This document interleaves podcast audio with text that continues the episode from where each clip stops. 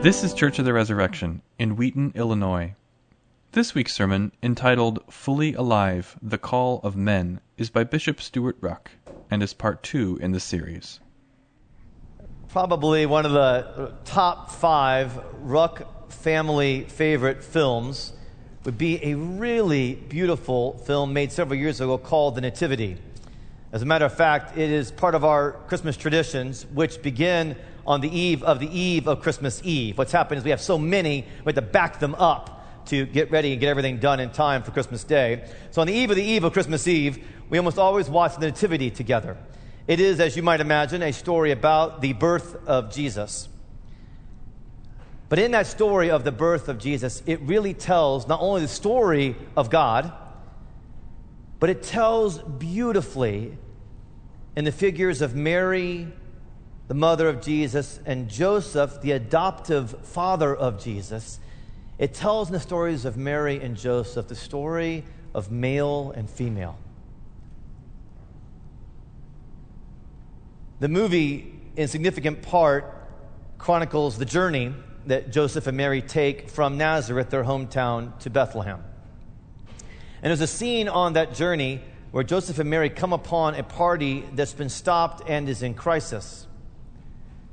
It appears that the donkey, who's been carrying the mother in the family and carrying the supplies needed, has come to a place of starvation, dehydration, and can no longer function. And the donkey has its head back and it's braying and it's kicking up. And you can see that this is a journey in crisis. Joseph who looks at his donkey and sees these circumstances has a look of incredible concern on his face, as in, that could happen to us. The next scene is Joseph and Mary at a campfire. They're having dinner. And you see Joseph very quietly, very carefully take his, all of his food and just put it behind him while he and Mary are there together. Mary doesn't notice. She goes off to bed. And then while Mary is sleeping, Joseph takes his entire meal. He does this now night after night and feeds the donkey. So the donkey has the strength to carry Mary, who's carrying the Lord Jesus.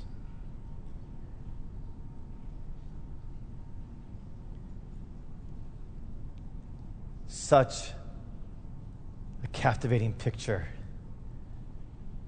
of manhood.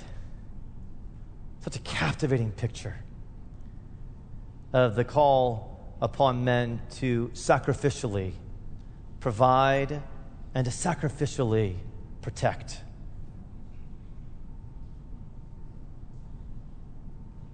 This morning, I want to look at this call upon men to provide and to protect sacrificially in such a way that women, that children, that other men are actually able, through their sacrifice, to profoundly flourish, to be in Jesus fully alive. I recently had a 20 something male good friend say to me, I just want to give my life, to sacrifice my life for something greater. I just want to hear the whistle blow and I want to go out. It's kind of an image from World War I. Go out over that trench and into a battle where it means something, where I'm doing something bigger than myself for the purpose of others. And that cry, that kind of call of the heart stayed with me after he said that.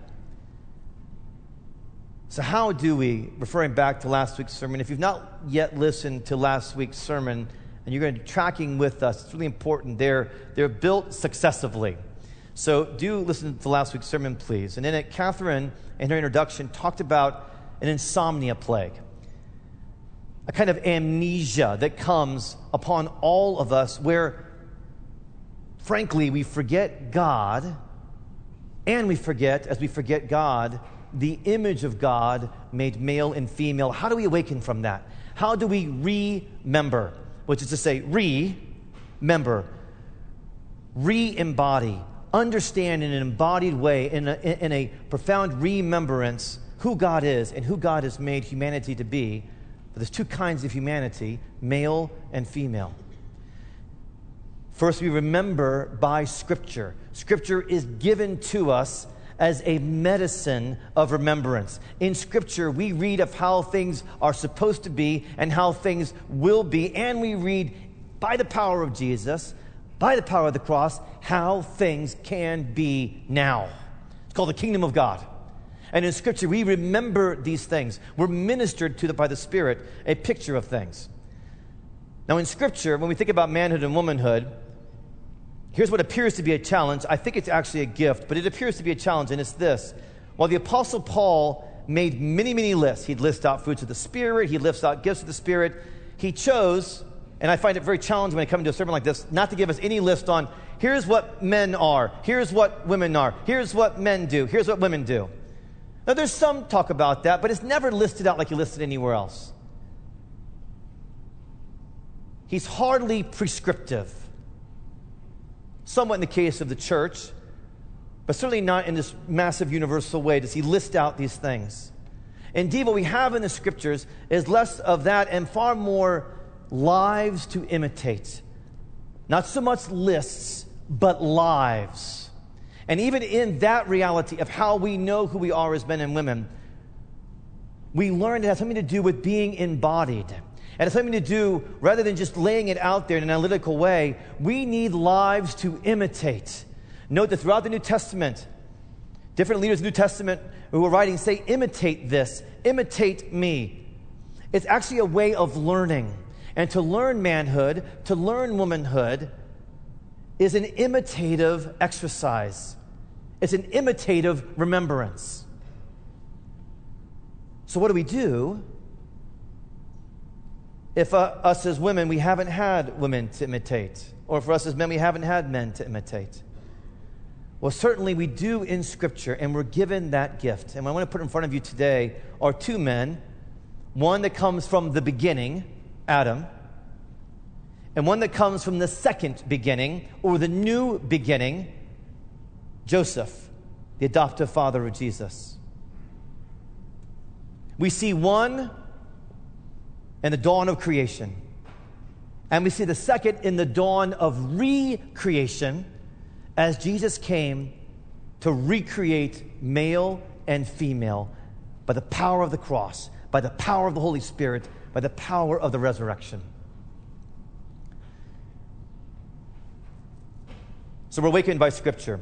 Second, and this is very important, and we mentioned this last week as well, we're awakened sacramentally, and by that I mean in an embodied way, in a way that matter matters. We're awakened in the church. As we live our lives in the church, in relationship in the church, in partnership in the church, we're awakened, as scriptures revealed to us the call of men and the call of women, we're awakened to actually live that call out. We're awakened men with men, women with women, women with men, men with women. It's extremely important that this happens in the life of the church because men will never understand who they are apart from women, and women will not understand who they are apart from men. Brothers and sisters, we are from the very beginning bonded together.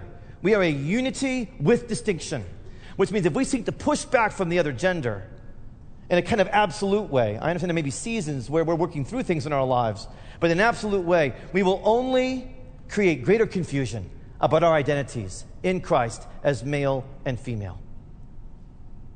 We understand our maleness in relationship to female. She understands her femaleness in relationship to male. We are not, as Paul says in 1 Corinthians, independent of one another. So we remember by the scriptures, we remember by a life together in the church. Which is also to say that for our women, this sermon is as important for you as it is for our men. And next week, for our brothers, Catherine's teaching on womanhood is as important for our women as it is for you. Because we are bonded profoundly. We need to grow biblically to understand what is the call upon women, brothers, so that we can provide and protect and release that call. Sisters, we need you to understand the call upon us. Catherine will say more about that next week. It struck me that this 20 something male friend of mine said, Not only I desire to be called into something greater to sacrifice, the second thing he said is, And I would love to know that women would be okay with that. I would love to know that wouldn't be seen as a threat or a desire to somehow not bless women, but that I could go for it and yet would also be a blessing. And I think that's important. For both men and women, we both need to know we can bless one another in the callings God has given us. So, as men, we're called to live by providing, we're called to live by protecting. That's not exhaustive, and I'm aware of that. But they're emphases that are part of a calling that we see throughout Scripture. By the way, I just be clear, I fully hold that Adam was a historical figure. I think Adam existed. I think he existed as Adam. I think he was created as Adam. I think he actually existed. I think Eve actually existed. I think they were historical and as historical as Joseph and as Mary. I think that really matters. They were embodied beings created by God. So let's look at this. Let's look at live by providing. Okay, this outline is really full. So I'm actually standing here more than I usually do because I need to track with my own sequence. Okay, so under live by providing, if you're a note taker, here's what you've got. There's three points under live by providing provide your presence, provide names, provide by the provider. In Genesis chapter 2, verses 21 to 22, we read that the Lord God caused a deep sleep to fall upon the man, and while he slept, he took one of his ribs closed its place up, and from that he made woman and brought her to the man. This seems rather unusual. Think about something as glorious, as phenomenal, as critical to all things in the image of God being made from man's rib. It just seems unusual. So it's important to understand what's behind that term. It's the word used, rib, but the context and understanding of that is that when it says that Eve was made from man's rib, what it's saying is that Eve was made from man's side, from man's self. That God brought Eve from him in a profound way, and that he gave something of himself for the creation of Eve. So, from the very beginning, we have something of profound unity and union as Eve is made from the side of Adam. He gives his presence in his self. It's important to understand that when it comes to the call to provide, it is not first and foremost a financial provision. On one hand, in an incredibly energized, monetary based culture like America, we immediately think provision, we think money. That's not what's being said here. Adam's not talking about a paycheck. It's something far harder to give than a paycheck. It's presence.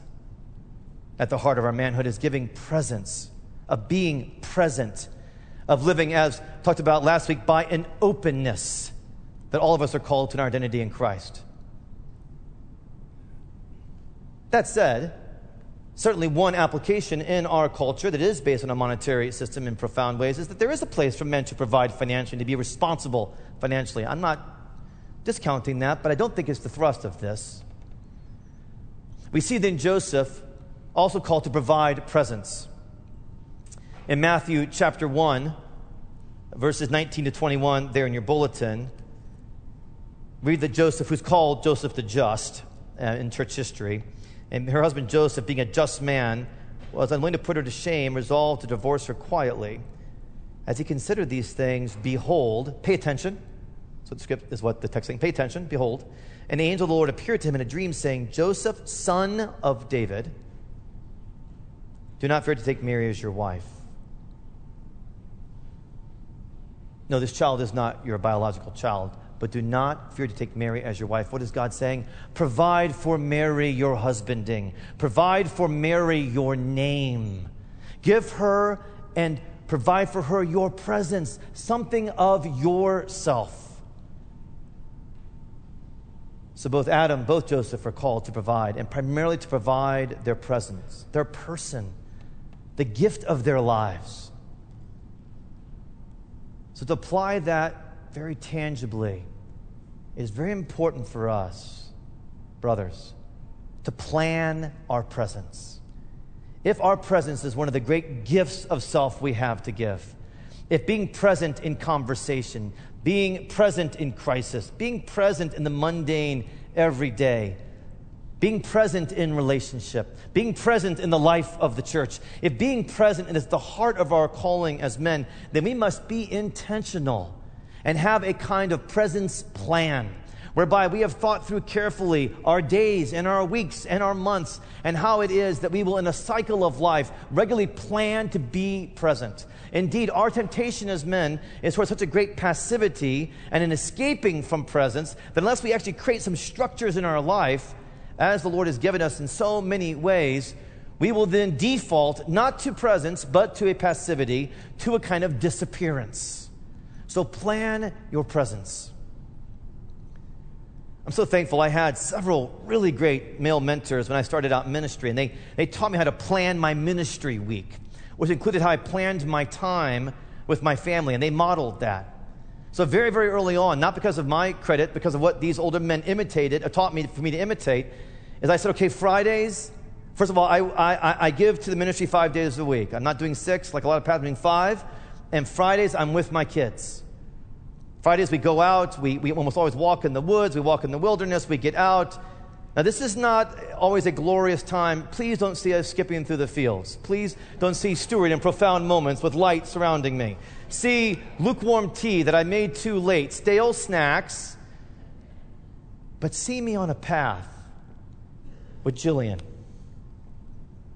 my 14 year old daughter.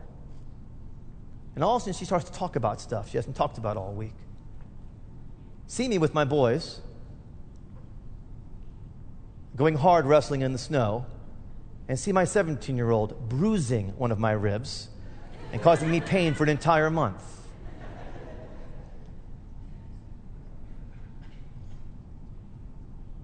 I had to plan it so I'd be present.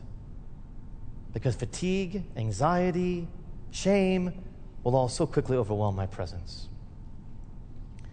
So, some questions for us as men. And by the way, I think this is important to be clear. This is all of us as men. Joseph, in his fatherhood, was not a biological father yet.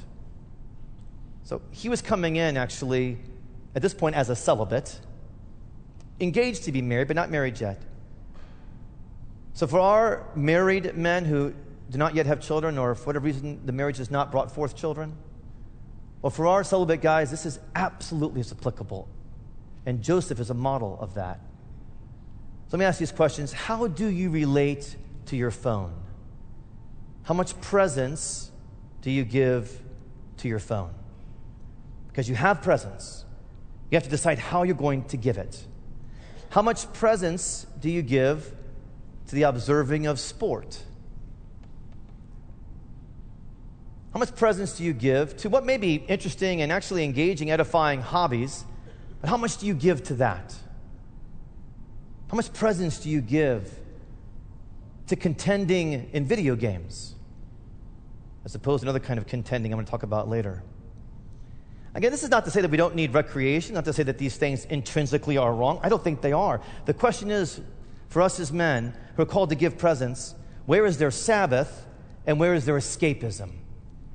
And only you and sisters in your life and brothers in your life can help you to get clear on where that might be. But you need to be clear. How much of your presence do you give to inappropriate images on screens? Where you actually engage in a false presence of a woman or of a man. You engage in a false presence and you're giving your real presence to that false presence. And trying to take from that false presence something as well. How much of your energy, your strength, your hours are given back and forth? We want to, by the way, pray into that reality. And I'm not using the specific language for it because we have some younger ones who actually will go and use that word and, and type it in. I hope you're tracking with me. And we want to pray into that more by raising it. I don't mean to leave it. In our healing service, we will, both for our men and for our women. It's increasingly an issue for our women as well. Finally, and I, I, this came specifically as I was praying how much of your presence do you give to alcohol?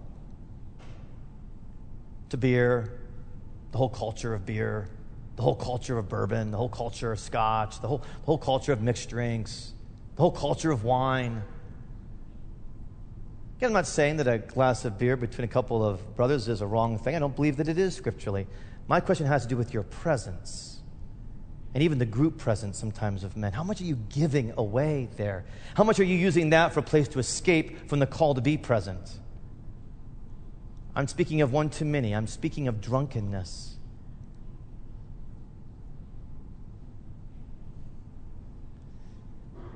As we provide our presence, in that then we are providing naming. This is a unique thing in the scriptures. And it's given prominence in the book of Genesis. After Adam is created, he's placed in the garden to, to protect the garden, to cultivate the garden. We'll get to that under protection in just a moment. Then he's given this amazing and unique job. He's supposed to name the animals. Again, please don't, don't make that cute. It's way too important to be cute. It's consequential. It really matters. Because it actually sets off what we'll see as a naming dynamic throughout the scriptures. And we'll see it in Joseph as well. And at the heart of Adam and his call to provide and to provide himself is actually is to look at other selves, to look at other realities, to come out of himself, to look at other realities, and a kind of robust external agency, which helps to define kind of how men work. We're robust external agency, and to see outside of himself and say, there's something in there. There's something in that animal. That's a giraffe. Perfect. And in naming, and actually the Hebrew behind the idea of naming is, to draw close. So I'm, I'm actually drawing this reality close. I'm engaged in this reality. I'm present to this reality. And I'm naming and blessing this reality. Jewish scholars say that the creation follows a kind of, a kind of moving up to a very top apex, which is the creation of woman. And there, Adam is given the incredible and profound honor of naming woman. He does it in a song. You'll see there in Genesis. It's actually almost like a psalm. It's, it's like maybe the first psalm where it's kind of set apart in brackets bone of my bone, flesh of my flesh. She shall be called woman. And there's a naming of woman, a seeing of woman. So often women have been profoundly misnamed by men. They've been utterly ignored by men, except for a few purposes. And yet here we see a man naming woman. This is who you are. Later he'll specify it even more, Genesis chapter 4, and call her Eve, mother of all the living. Please hear that in this naming, there's not a control, there's a closeness, an ascending, there's a release, there's creativity, there's perceptiveness. Oh, from men that will name younger men in the Lord.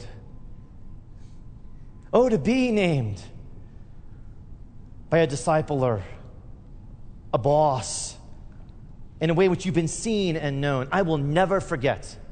Four or five words spoken to me my sophomore year of high school. It was early in the cross country season. I had worked really hard all season to prepare for the season. I had a really good practice. My coach didn't even take me aside. He literally just said in front of everybody, very, very quickly, he said, Ruch, you're strong. Boom, there was no filter. It was right inside. And I've proof texted that for years to come, taking it completely out of context. It had to do with running in 1983. But I've applied it to my life forever. Remember what Coach Heisky said? Ruch, you're strong. And of course, how wicked it is when we as men take our call to name and we pervert, we abuse, we wrongly name. We use that power given to us by God to not bring blessing, but to bring curse.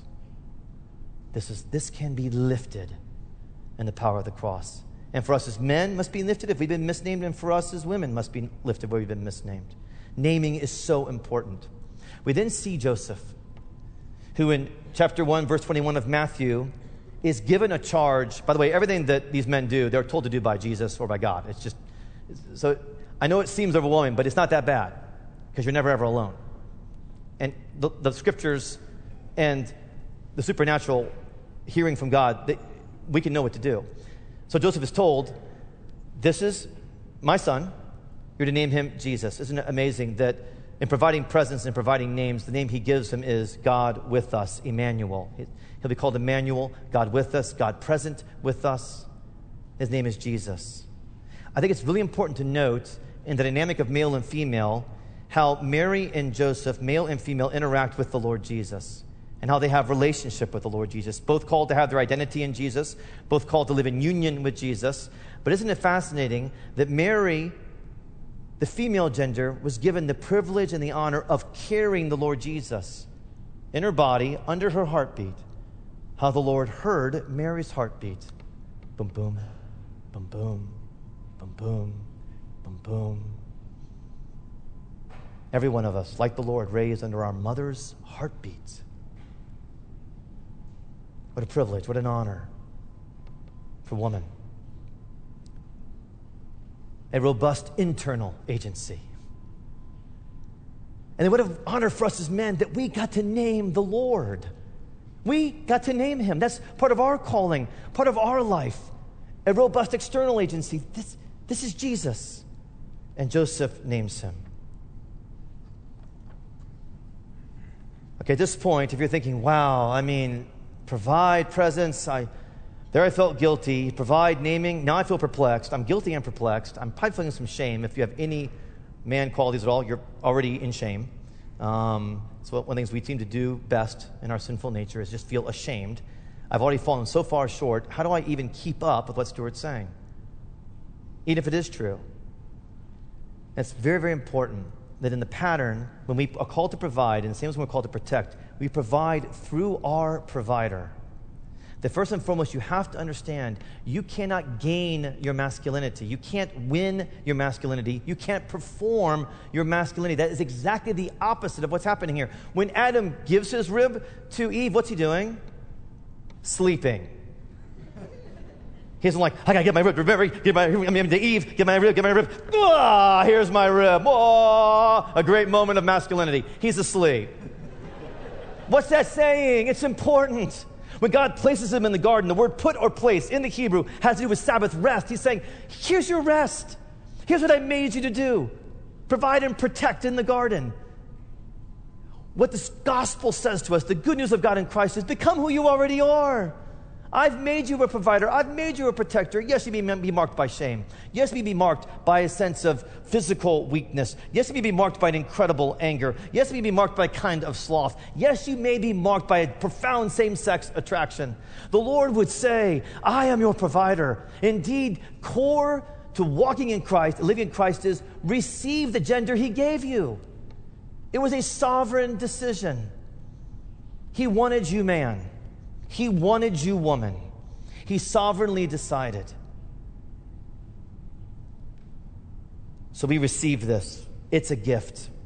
And then it's regifted in the recreation on the cross of Jesus Christ. God breathes into Adam, makes him a living being. Our Lord Jesus breathes upon his followers his breath in John 20. One connection after another. Not only has he given us the gift of our gender and the gift of his spirit and his power, he has given us the other gender as a gift. The church is the one place where the sword between the sexes can be removed. And a kind of partnership in the Lord, imaging God, can be redeemed and actually lived. So, only has He given us the gender, I mean, given us Jesus, He's given us the other gender. The one place in the creation where it is not good is that Adam is without Eve. That's the one place, verse 18, chapter 2, where it is not good. By the way, after one of my uh, sort of somebody had named me and given me a challenge as a, a leader, I went to Catherine. I said, Wow, I got this great challenge, you know, and it's so funny because like, I had this guy name it, but I actually needed Catherine's companionship. I, I, needed her affirmation. I needed to know if she thought I could do it. So I went to her and said, Man, Catherine, like, I'm called to do this. It's really going to be hard. I'm kind of, you know, remembering Coach Seisky, you know, Rutgers strong, but it's not enough right now. Um, and, and, so, do you think I can do it? And it was a really important. I said, Do you think I can do it? And she's like, No. it was a big one, by the way. It was a really, really big challenge. No. Jesus can.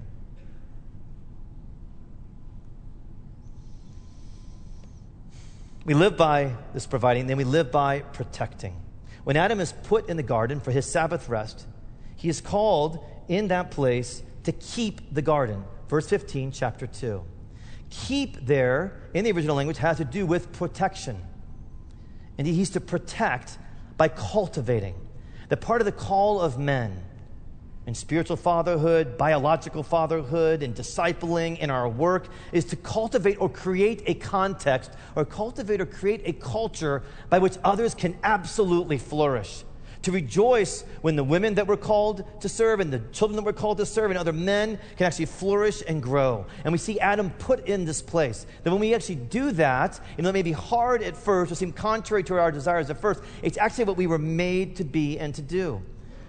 Joseph is called to do this, not in our text this morning, but in Matthew chapter 2, where Herod is murdering all the boys under age 2, trying to find the Messiah, trying to find Jesus. And an angel appears to Joseph in a dream and says, Take Mary, take Jesus, go to Egypt. And when he does that, he protects by cultivating a kind of small microcosmic culture of Mary, Joseph, Jesus. And they flee to Egypt. Indeed, to be a protector, to be a cultivator, will require contending. There is an element of spiritual battle where weeds come into the garden to choke out the truth of who God is, the truth of who male and female is. Where when we name, we may name at great cost. There is a kind of proper spiritual call to arms, to contend, to rightly, spiritually battle in the Lord for the sake of the flourishing of others. It will cost us. You're made for it to cost you. Even prior to the fall, it cost Adam his side. Even prior to the fall, it cost Adam his strength.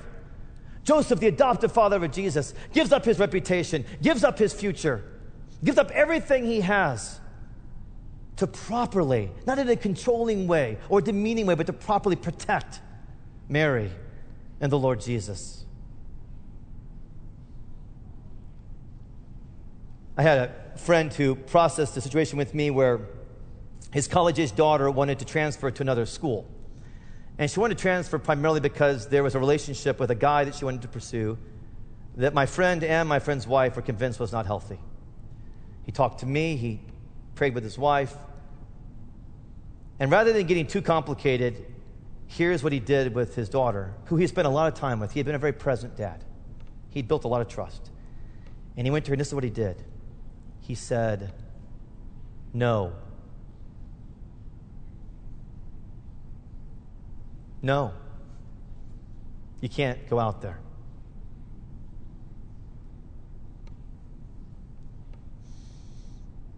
She was disappointed, as you can imagine. And he had the courage to bear her disappointment. He didn't shame her for being disappointed. He showed connection and love, but he just said, No, I, I, I can't let you do that as your dad. That would be a very unhealthy relationship. She did thank him two years later. When we're called to protect, we protect from God who has protected us. Brothers, when we're called to provide, we provide out of what God has provided for us. When we call to protect, we, we protect out of how God has protected us.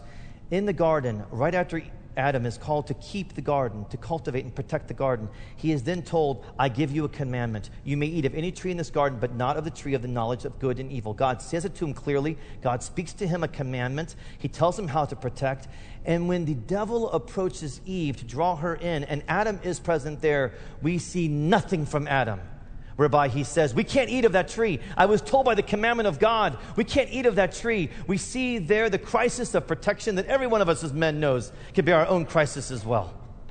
He holds back, he pulls back, but he was given a commandment. He knew what was happening. It wasn't a confusion and a fog like, I don't know which tree is it, I can't remember which tree it is. He knew exactly which tree it was. God had already spoken a commandment to him. When Joseph is called to protect Mary and the baby Jesus, he's told in a dream how to do so. He's told exactly what to do.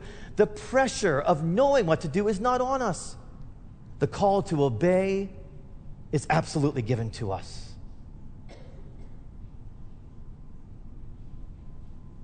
We see how important protection is when we actually are under leaders, especially public leaders, especially male leaders who don't protect the incredible pain it can be when a leader, for example, speaks in a denigrating way about woman and who woman is. That kind of comment can spread and multiply throughout an entire community. as men were called instead to protecting by cultivating, to protecting by the commandment of God. Your Christian manhood is gained by the scriptures and by the Spirit of God, by Him who breathed life into you in the beginning, and by Jesus who breathed life into you even now, creating and recreating us, male and female, in His image. Close with Joseph. Pastor Matt Woodley has a framed picture of Rembrandt's flight to Egypt. And in that beautiful image, you have Mary with Jesus. There's dark all around them as they're fleeing to Egypt. There's dark all around them. But Mary is with Jesus, and she's looking at Jesus and kind of looking down, pondering these things in her heart, as the Bible says. Joseph is out front. He's got the reins, the donkey. His feet are actually enlarged, as if to say, I'm here. I'm right here. And he's looking around, out and forward.